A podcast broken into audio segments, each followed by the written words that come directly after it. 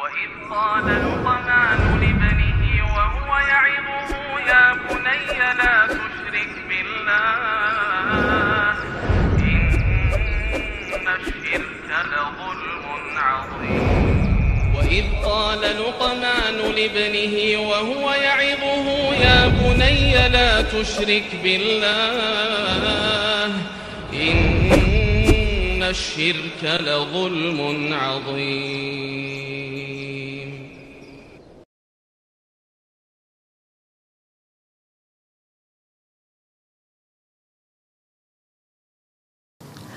Tapi selanjutnya ikhwah rahimanallah wa iyyakum. Ma'aman yakunus saghir idan tahat hidanatuh. Nah, sekarang kalau seandainya sudah habislah masa masa asuhnya si anak. Terus ke mana si anak harus tinggal? Tadi kan kita katakan kita bicarakan ini dari awal bahwasanya ketika kita bicara masalah pengasuhan umumnya umumnya munculnya masalah hak asuh ini adalah di saat terjadinya pisah antara suami dan istri. Muncullah yang namanya hak asuh. Muncullah yang namanya uh, apa namanya uh, upah untuk menyusui. Ya kalau orang tuanya masih bersatu, itu kan gak ada upah menyusui. Karena apa?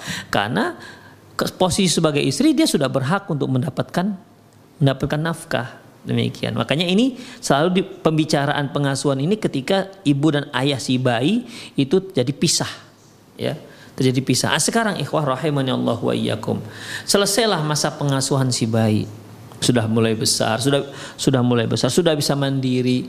Lantas di mana dia tinggal? Apakah bersama ibunya tetap ataukah bersama ayahnya atau bersama siapa? Ya.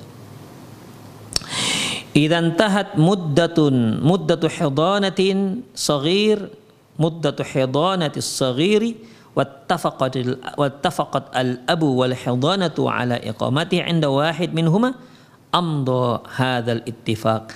Apabila sudah selesai masa pengasuhan si kecil kemudian si ayah si bayi dan ibunya si bayi yang mereka sudah pisah ini sepakat kalau si anak ini dia hidup bersama salah satu dari mereka. Apakah bersama ibunya ataukah bersama ayahnya? Ya bisa jadi kan si ibunya sudah nikah lagi dengan laki-laki lain.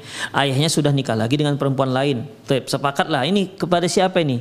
Ini anak ini di, di mana dia tinggal? Bersama kamu apa bersamaku kata si si mantan suami kan. Udah apa kesepakatannya? Udah kalau begitu e, dengan aku aja lah bang. Kata mantan istri kan kata ibu si apa namanya ibu si bayi ya sudah nggak apa-apa. Dan kamu aja nanti saya yang memberikan nafkahnya begitu ikhwah. Ya sudah. Jadi apa kesepakatan mereka berdua? Laksanakanlah itu. Demikian. Kalau dengan ayahnya sepakat sepakat. Ya udah dengan ayahnya tinggal bersama ibu tiri. Atau kalaupun dia dengan ibunya ya sudah tinggal bersama ibu, ibunya bersama ayah tirinya. Atau ya ibunya belum menikah ya berarti masih single parent lah misalnya Demikian ikhwah, azani Allah wa iyyakum. Kesepakatan, apa kesepakatan? Laksanakan itu. Wa ini ikhtalafa wa tanaza'a. Nah, ini dia masalahnya. Kalau mereka nggak sepakat, gimana? Si ibu mengatakan, enggak, dia tetap bersama saya karena dia anakku. Dia lahir dari rahimku, aku yang menyusui dia misalnya. Kata si ayah, oh enggak, itu anakku, nasabnya ke aku. Jadi masing-masing aku sekarang mereka tidak sepakat. Atau begini ikhwah atau kata si ibunya udahlah ngan abang aja abang yang melihara dia mengasuh dia. Kata si kata si bapak enggak kamu aja kamu lebih cocok. Jadi jadi ketidaksepakatan itu bisa bisa dua. Pertama masing-masing memperebutkan hak asuh ya. Ibu minta agar anak bersama dia si ayah minta agar anak bersama dia.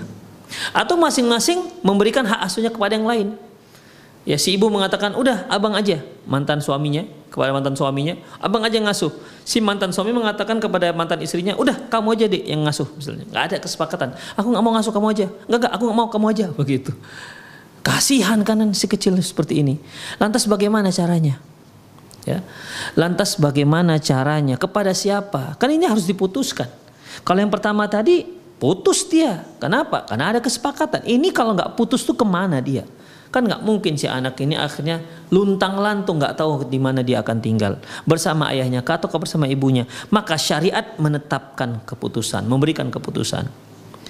Wa khalafa wa kalau ternyata mereka itu berselisih tentang masalah di mana si anak akan tinggal apakah bersama ayahnya atau bersama ibunya maka khuyyiras saghiru bainahuma maka diberikan kepada si bayi si kecil untuk memilih siapa yang mau dia pilih.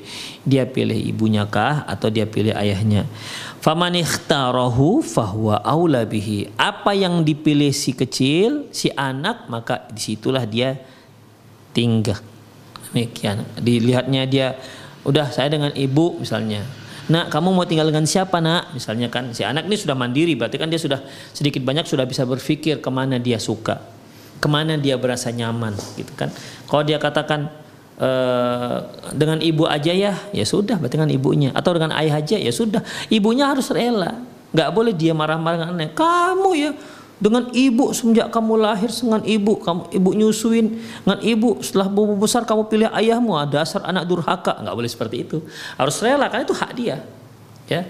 Karena itu hak dia ikhwah rahimani Allah wa iyyakum. Demikian. Jangan marah-marah jangan ngerep lah istilahnya. Kalau istilah orang Medan jangan ngerep